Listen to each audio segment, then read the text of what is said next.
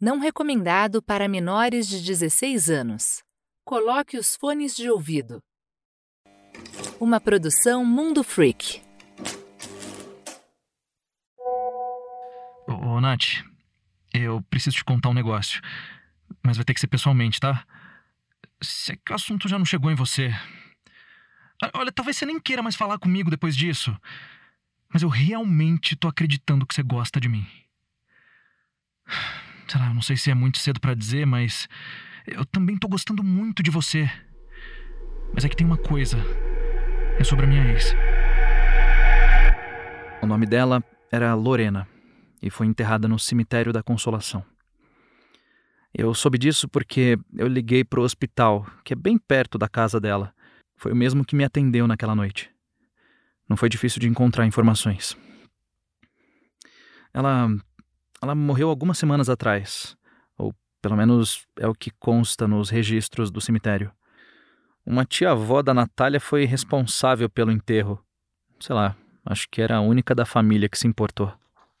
Diferente do que eu pensei, ela passou mal, foi levada e morreu durante a noite. Sem marcas e nem feridas. Eu imaginaria uma coisa completamente diferente pelo estado daquela casa. Eu voltei lá um dia desses, na casa da avó. Falei pra Natália que ia resolver um problema pro meu pai. Menti. Dirigi as duas horas e fui encerrar essa história. Eu não tirei fotos da casa antes, o que é uma pena, porque quando eu voltei lá não tinha mais nenhuma, só escombros. Se não fossem os áudios, eu não ia saber dizer se foi real. Enfim, eu tô falando isso porque eu gostaria que os ouvintes do seu programa conhecessem ela, a avó da Natália. O caderno dela tem muita coisa escrita, tem conjectura, teorias, poemas antigos, tem trecho da Bíblia também, enfim. Ah, Você sabia que santos católicos já passaram pelo fenômeno de duplos? Claro que sabia. Ela dedica uma parte das suas anotações sobre o fenômeno em várias épocas, tentando é, encontrar um traço que pudesse ser de ajuda para a questão. Mas algo ali me chamou a atenção. As irmãs são ela.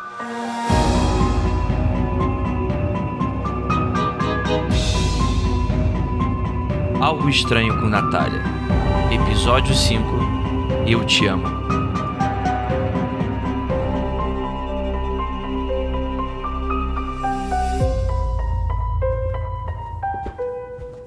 Pariu, Natália! Vou morrer assim, caralho! Ai, meu Deus, amor, desculpa. Eu, eu fiquei com sede. Isso aqui é só uma limonada. Cacete, eu juro que eu pensei que eu fosse ter um troço aqui. Vem cá. Me dá um abraço. Não, não, não, tô bem. Eu só. Só precisava de um gole d'água. Depois eu volto. Não. Por favor, só. Não vamos continuar assim. Lembra quando a gente invadia o telhado do prédio no campus para olhar as estrelas? Só nós dois? Eu não preciso olhar para as estrelas se eu posso olhar para você. Foi brega e eu morri de dar risada. a gente nunca mais subiu lá, né? Eu te amo. Te amo muito. Nunca esquece disso, tá? Eu nunca esqueci. Então por que você mentiu pra mim de novo? Você disse que nunca mais mentiria. Por que tá escondendo o caderno? Ai, ai, Natália, Natália, você tá me machucando. Por que voltou naquela casa? Por que vocês sempre mentem? Por que vocês sempre. Eu quero te proteger. Para isso eu preciso entender. Ela não é sua. Você perdeu. Igual aquela velha imprestável. Na verdade, eu acho que eu ganhei. Foi um tempo maravilhoso do seu lado. Obrigado por tudo. O que, que você disse, amor? Que eu nunca vou largar você. A parte realmente interessante do caderno começou próximo do final, quando a avó Lorena descreve a vida de antepassados da família. Começando por uma árvore genealógica. Olha só. Natália, Laura, Lorena, Laureana, Laura de novo, Ambrosia, Maria. Mas um nome estava embaixo de Maria. Esse nome era Madalena. O nome da Natália, da Laureana e da Maria com Madalena estava com um círculo em volta. O que eu demorei para entender o que significava, mas que depois acabou ficando claro. Pessoas que sofreram com a manifestação de duplos. Maria e Madalena nasceram dia 11 de março de 1794. Eram gêmeas bivitelinas. Por isso não eram idênticas. Do caderno não deu para deixar de notar uma grande tabela de datas e termos astrológicos. Foi aí que me toquei. 11 de março. Era o aniversário da Natália. A gente tinha comemorado um pouco antes de entrar em auto-isolamento por causa da pandemia. Ela nasceu em 94.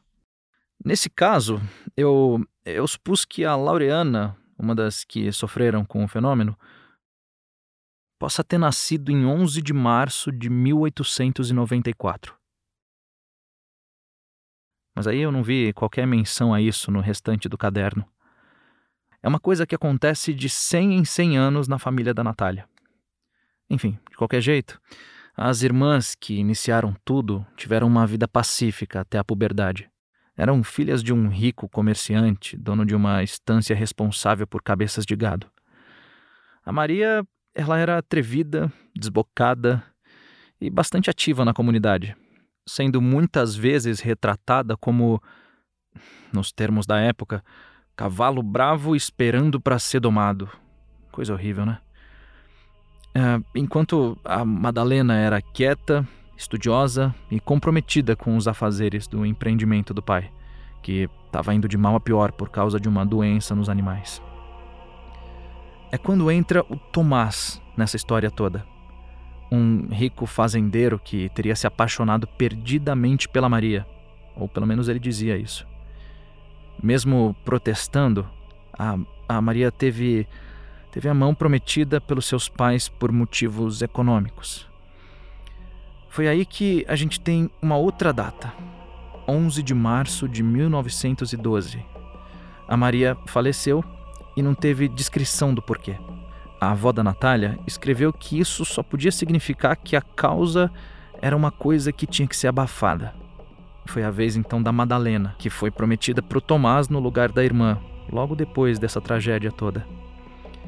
Uma semana depois do casamento, a última filha morre também, sem causa definida.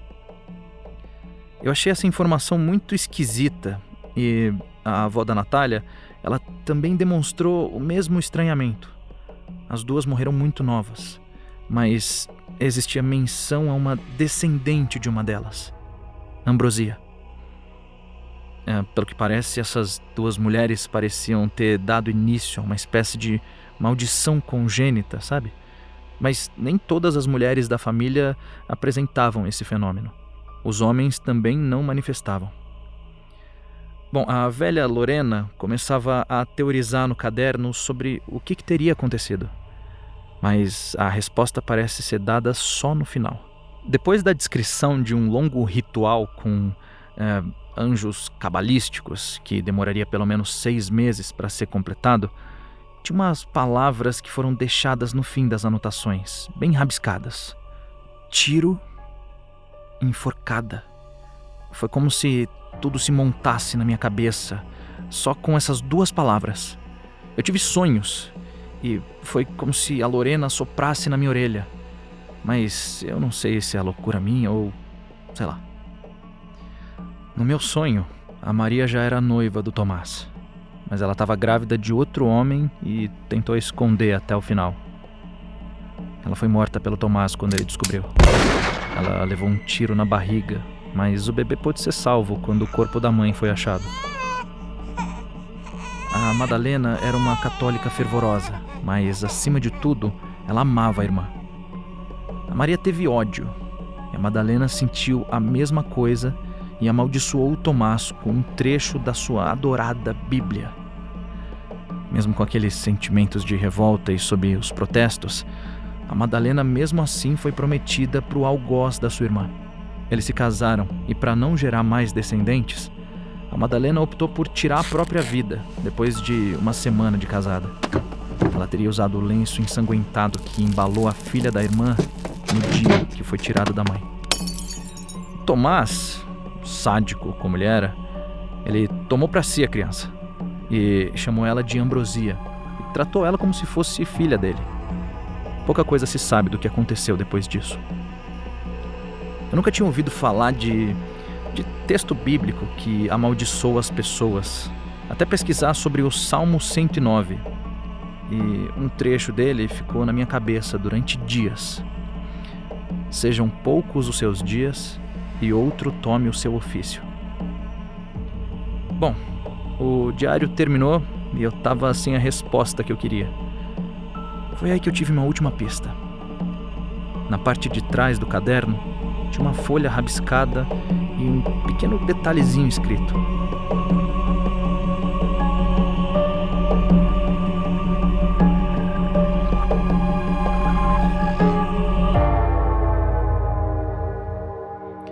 As irmãs são ela. A gente se comprometeu a não sair mais do quarto durante a noite. Mas em uma dessas noites, eu notei a ausência da Natália do meu lado. O armário aberto e revirado. Eu realmente achei que ia perder ela. Ainda deixava o gravador ligado a noite toda.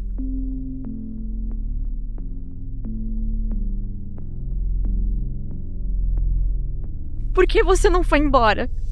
Pra que continuar vivendo assim? Natália, larga essa mala. Você não vai embora. Você não pode ir. Você só deixou tudo mais difícil. Ó, eu já tomei minha decisão. Vou voltar pra casa dos meus pais. Natália, olha só, eu.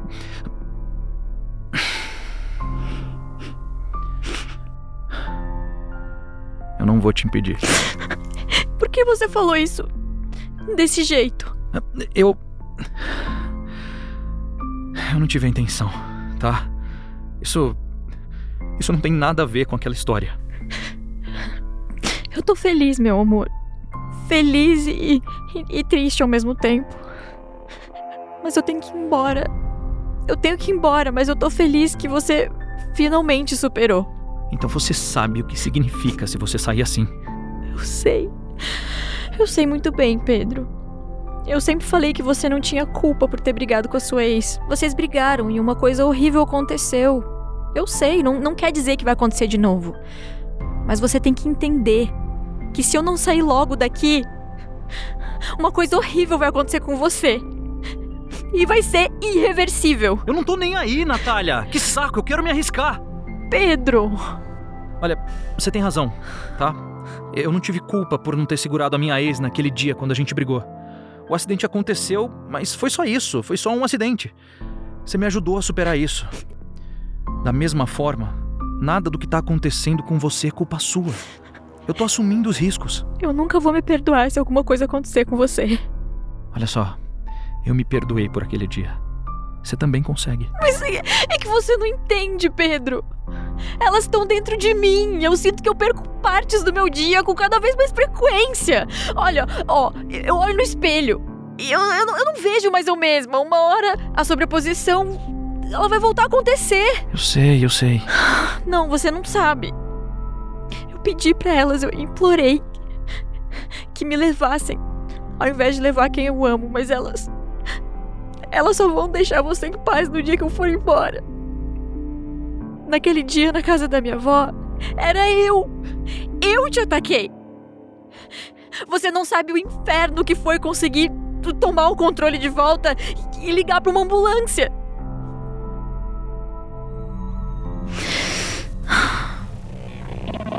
Pro quarto, Pedro. Ou eu não sei o que pode acontecer.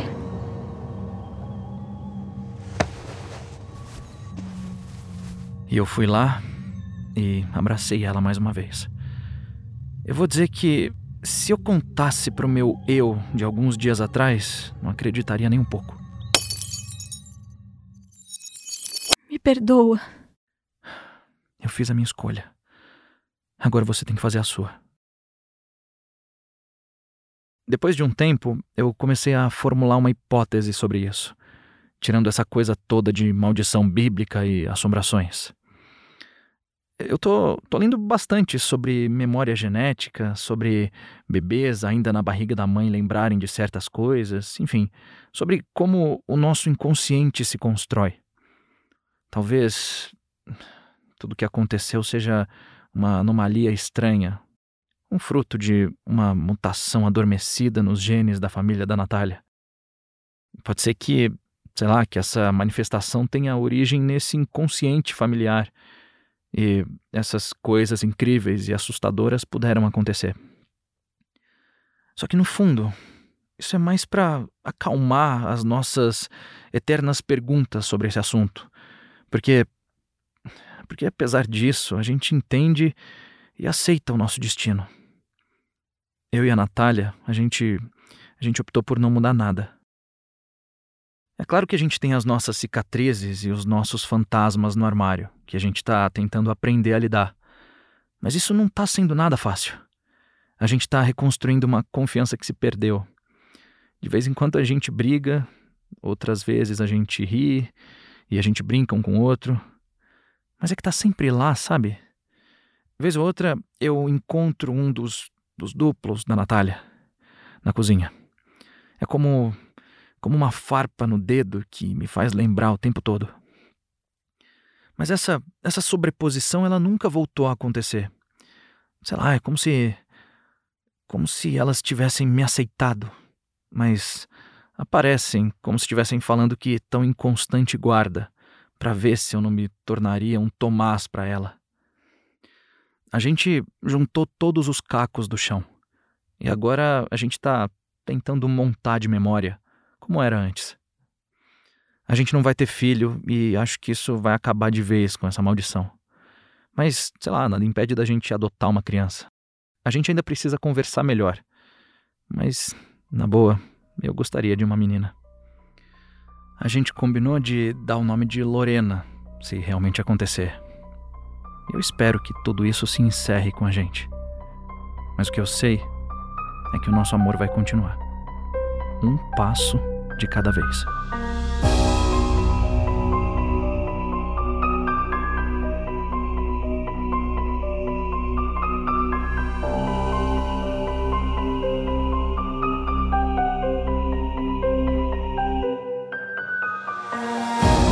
História foi adaptada da creepypasta There is Something Very Strange Going On with My Wife, criado e escrito pelo usuário Darkhawks, que autorizou sua adaptação.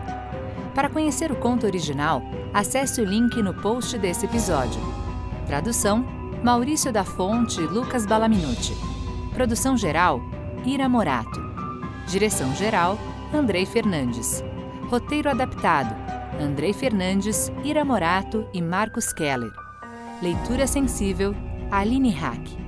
Edição, Andrei Fernandes. Sound Designing, Felipe Aires. Trilha original, Gustavo Coelho. Direção de elenco, Júnior Nanete e Marcos Keller. Elenco, Luísa Caspari como Natália. Carol Crespo como Cristina. Heitor Assali como Pedro. Algo Estranho com Natália é uma produção Mundo Freak. Considere se tornar um apoiador e financiar esse e outros projetos em www.apoia.se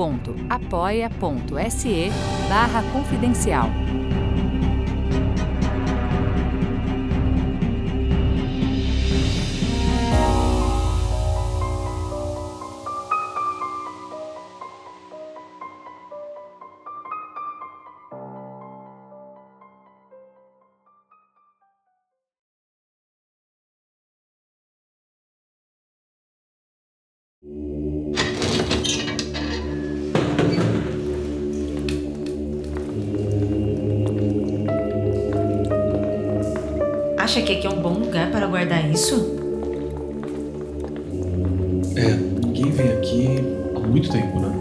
Exatamente. Será se existem mais deles por aí? Eu acho que sim. Se mais gente souber, eles vão vir. Eles sempre vêm. Cara, essas gravações não podem sair daqui.